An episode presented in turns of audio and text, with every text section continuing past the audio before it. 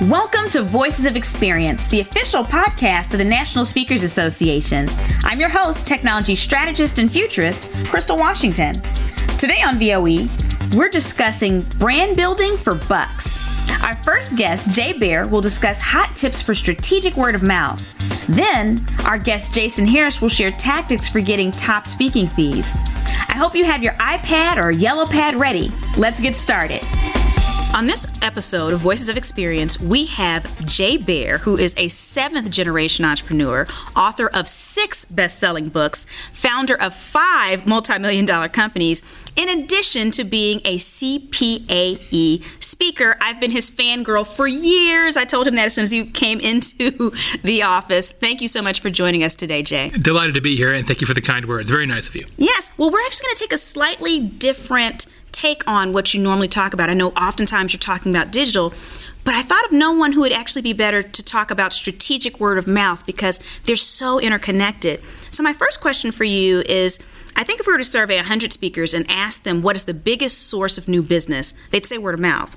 But is there any way to hack this and amplify word of mouth referrals? one hundred percent there is. And in fact, it's more important than ever. Uh, one of the things that's most definitely true in the industry is that there's more speakers than ever. People have realized, unfortunately, this is the best gig you could possibly have, right? So everybody wants to do this gig now. Right. So it's harder and harder to stand out. And you're exactly right. Meeting planners talk to each other all the time. They talk to bureaus and vice versa. Look, people think they're going to go to your website, and they will. And that's part of it. But but word of mouth, like I saw this person, and it was an amazing experience because of this. That's what's going to set you free. But the problem is in the speaking business is that everybody wants to play follow the leader. They want to say, who's really good in my category? How can I be somewhat like them? Mm. And I understand the attraction of that, but that's not a differentiator. That's the exact opposite of a differentiator. Same is lame. Oh, so now we're making ourselves into a commodity.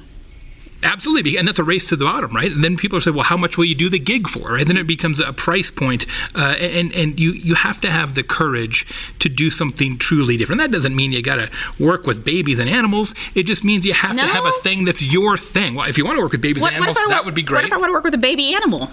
See, now that's too high risk for me. Okay, right? okay, yeah, baby okay. animals too much. But you got to have a thing that's your thing. So in my case, uh, some people may know that, that I am sort of the crazy suit guy. I have lots mm-hmm. and lots of, of uh, outrageous plaid suits I have for, for years, but I've turned it into an experience. See? Mm-hmm. So the way it works is when a meeting planner books me to give a presentation, they are sent a link to a special website that my team and I developed. The website, you can go there right now if you like, is Dress Jay Baer dot com. Dress Jay Baer dot com has an interactive module. It has all of my suits shown, pictures. Okay. The meeting planner picks what suit they want me to wear. Wow. Sometimes it's to match their logo. Sometimes they just like green, whatever. And it instantly goes on my calendar so I know what to pack. And I am telling you, eighty-five percent of the time, uh-huh. meeting planner mentions, mentions it to me when I get there, and usually they slip it into the introduction. Really? It's it's an experience. It's something that I do that other people don't do, and right. now they remember it. They talk about it. Look, competency doesn't create conversation. Mm-hmm. If you're not competent, you can't be a professional speaker. Right. So, so if you say, well, I, if I'm just a better speaker, people will talk about you. No, they won't. They expect you to be a great speaker. That's table stakes. That's the least thing you could possibly do. You've got to have some kind of a hook. Okay. And for me, it's Dress Jay Baer dot com. For other speakers, it's other things. Well, and what's interesting is, going back to the original message, there's people right now that are thinking, I wonder if I could let my clients dress me. Absolutely not, because then you make yourself into a commodity well, because you're sure. copying Well, sure, then you're Jay. Doing my thing. But but there's a lot of different ways uh, different ways that you can do it. Brian Fanzo, for example, mm-hmm. a fantastic speaker uh, about digital empathy. Brian yes. always wears uh, backwards baseball caps and, and red Puma shoes. Yes, he That's does. That's his thing. No, it doesn't have to be clothing. It just happens to be, in my case, in Brian's case, there's lots of different ways you can do it. A signature prop. Look at Dan Thurman. Right. Dan Dan Thurman, yes. one hundred percent of Dan Thurman gigs right. include Dan Thurman doing a handstand on a podium. On a podium, yes. Is that talkable? Is that strategic word of mouth? Do meeting planners and audiences notice that and tell each other about it? Of course they do. Yes. It's not like he does that in every gig because he just loves doing handstands, although he does because he's a freak, but... He does it because it's a differentiator. That's true. That's true. Um, it's not an accident. You know, it's interesting. A lot of my clients mention my Afro puff. I wonder if I should let them style my hair now. I, I love just, it. I love it. Clip-on puffs for the audience. Oh, no. Everybody gets one. Oh, that's gold. You can have that one for free. That's thanks. gold. Thanks. You're right going to get the first the puff, by the way. Oh, please, just so you please. know, Jay. I need it because I got my bald spot coming. I need a puff. Well, we can put a puff right there. I love it. Awesome. So what can speakers do pre, during, and post events to encourage more referrals? We're talking about the hacks, but what are some things they can do throughout the process to encourage it? Yeah, I think part of it is to, to be more intentional about what are people saying about you and your performance and your material already, okay. right? So be really strategic and purposeful about listening to what's being said about you on social media. About here's a, a tip that uh, somebody gave me uh, not too long ago. I thought it was fantastic. Uh, it said when, when somebody comes up to you after an event and says, "Hey, I love your speech," you should always ask the same thing. That's great to hear. What did you like best? Ooh. Instead of just saying thank you, ask them for specifics. And the more you do that, the more you realize what amongst your material really is resonating disproportionately with the audience. And then you can take that, double down on it, and now you actually have a differentiator, as, as I call it, a talk trigger. That is powerful because you're actually finding out what differentiates you that you might not even realize. Yeah, it's like your own little survey. Interesting. Okay. So where does digital and word of mouth converge? Huge, right? So uh, right now I'm in the process of redoing my website uh, to make my own website more plaid. Okay. Right? Because if I'm the plaid guy, my mm-hmm. hashtag is pick plaid, mm-hmm. you get to dress me with my suit. That doesn't really carry through on my website to the degree that it should. Now, all the pictures of me on the site are plaid, but right. it doesn't it doesn't really fit together okay. in the way that it needs to. If you're going to have a differentiator, like does Dan have a video of himself doing a handstand on his website? Of course he does. right, right. Of course he does, right? Mm-hmm. Because it all fits together. So so that's the key on the digital side. Is like if you've got a shtick, right? If you've mm-hmm. got a horse, you got to ride that horse. Now, I'm not suggesting that every single thing you put in social media, every Instagram post, every LinkedIn post, every tweet is you doing whatever the special thing is that you do, because that mm-hmm. gets tiresome and boring, right? right? But you just have to touch on it enough that people can triangulate. Like, oh, that's the person with the Afro puff. Okay. okay. So now I know I need Afro puff on everything. I, I, I, will, I will work on that. I will see what I can do. So if you could issue a challenge to everyone listening, and you've already given us some great information, Jay, what one thing would you have them do to f- facilitate earning more word-of-mouth business? Answer this question. Only I, dot, dot, dot. And then end the sentence. What's the one thing you do that nobody else in the world can or does do? If you don't have the answer to that sentence, you're not quite there yet for word of mouth. Jay was kind enough to tell us how to get out of that race to the bottom. Our next guest will demonstrate how you can start at the top. With us today, we have Lieutenant Colonel Jason Harris, who's been in the military for twenty-three years and has been flying airplanes for twenty years as well, both as a military and commercial airline pilot.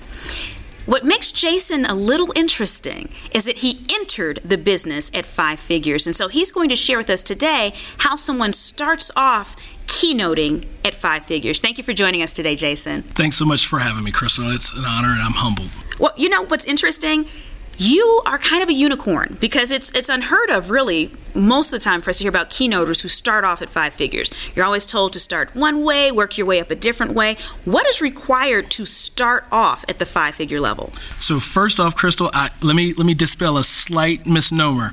The first time I got paid, I think I got a check for two hundred fifty dollars. Okay, ooh. but, but when I officially entered the market and got very serious about my business, I came in at five figures. Okay. And, and in doing that, I decided that I had to establish my value. Mm-hmm. And my value, part of it was based on my W two income and my job. And mm-hmm. I knew as an airline pilot, I made X amount of dollars on a three-day trip. Right. Well, as a speaker, if I go out and do one speaking engagement, mm-hmm. then that's pretty much three days of time. Mm-hmm. So I started with initially this number. I said, okay, I need to make the same amount that I make on that airline trip. And I go, well, wait a minute. Mm-hmm. My speaking business is, I'm in this for the long haul. This is a marathon, not a sprint. Right. So in ten years from now, my airline job, it's going to pay me a lot. lot more than what I get paid today. Okay. So I need to not just double that figure, I need to actually quadruple that figure effectively. Okay. And so in doing that, I came up with a number, and then I got affirmations from some other people that helped me to understand and appreciate what my value actually was in entering the market, knowing that I would not stay at that value. Okay. Okay.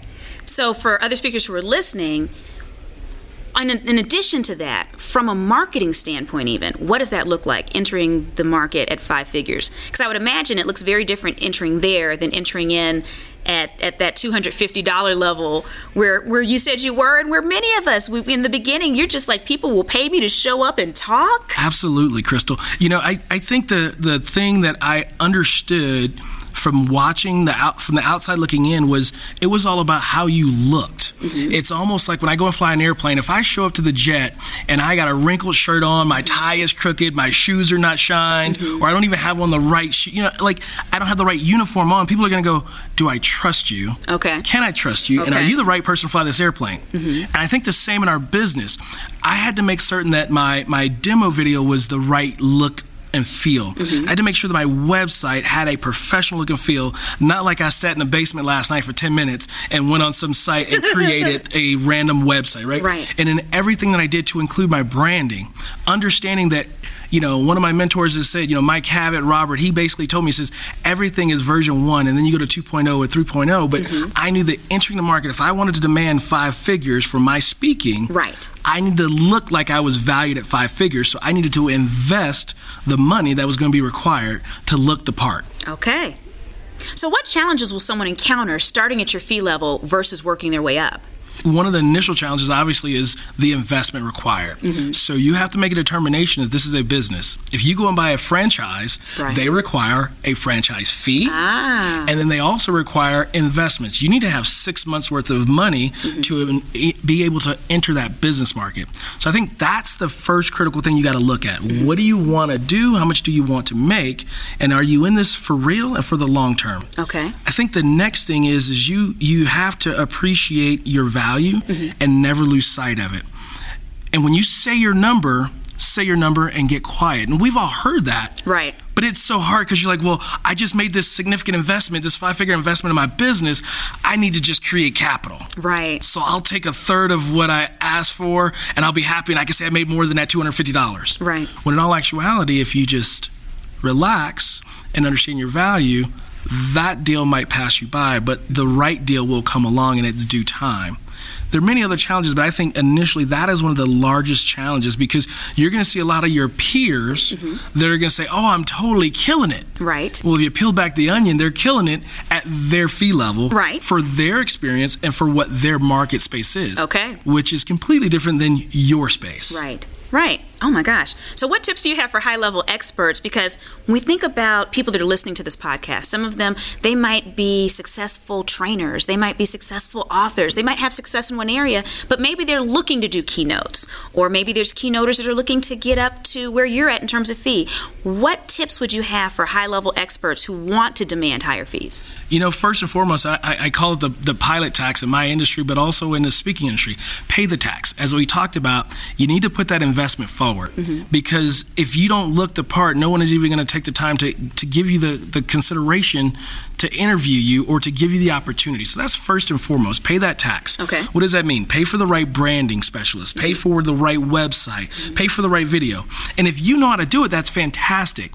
But have someone else who's an outsider looking in, take a look at it at minimum. Uh-oh. So that you can make certain that you get outside of yourself. Well, because sometimes we're in love. We do egocentric marketing. This is my favorite color. It's purple and there's butterflies. That's my brand. But that does not fit. Exactly. But but that doesn't fit, right? And, and, right. It's, and it's this thing, what I say is, you know, you we got to check our ego, right? right? As speakers, we we get all this glory, if you would, on the stage. and But at the end of the day, if you want to be in business, you got to check your ego. And it's kind of like what I talk about in my messaging. I'm the pilot, and I'm the one who's flying the airplane, but there is someone else who has a job. And sometimes their job is to tell me that I am wrong. Mm. And sometimes it's their job to tell me to go around, to not land the airplane because it is not right. Okay. It is my job to then listen to that person who might not have the same level of experience and exposure as me, but they have a specialty. It might be my website. Okay. It might be my branding. It might be my video. And it's probably going to hurt my ego. But if I don't listen to them, it's probably not going to work out well. Just like if I don't listen to that person telling me to go around the airplane, it's probably not going to work out well. Ooh, for any of us on the plane with you. You know, and, and, and, and honestly, in this business, you're taking people along with you. You're taking your family along with you, right? Ooh. You're taking your audience. You're taking your peers, your mentors. How do you want them to view you as you start and step into this business space? That was deep, Jason. Deep as the ocean is wide, Crystal. You took us there. Well, thank you so much for joining us on Voices of Experience. Thank you, Crystal. Thank you for tuning in to Voices of Experience, the podcast of the National Speakers Association. Catch us on your favorite podcast app, YouTube, and N S A's social media profiles. Make sure that you subscribe, and remember, sharing is caring. Tune in for our show next week when we'll discuss Point of View for Profit.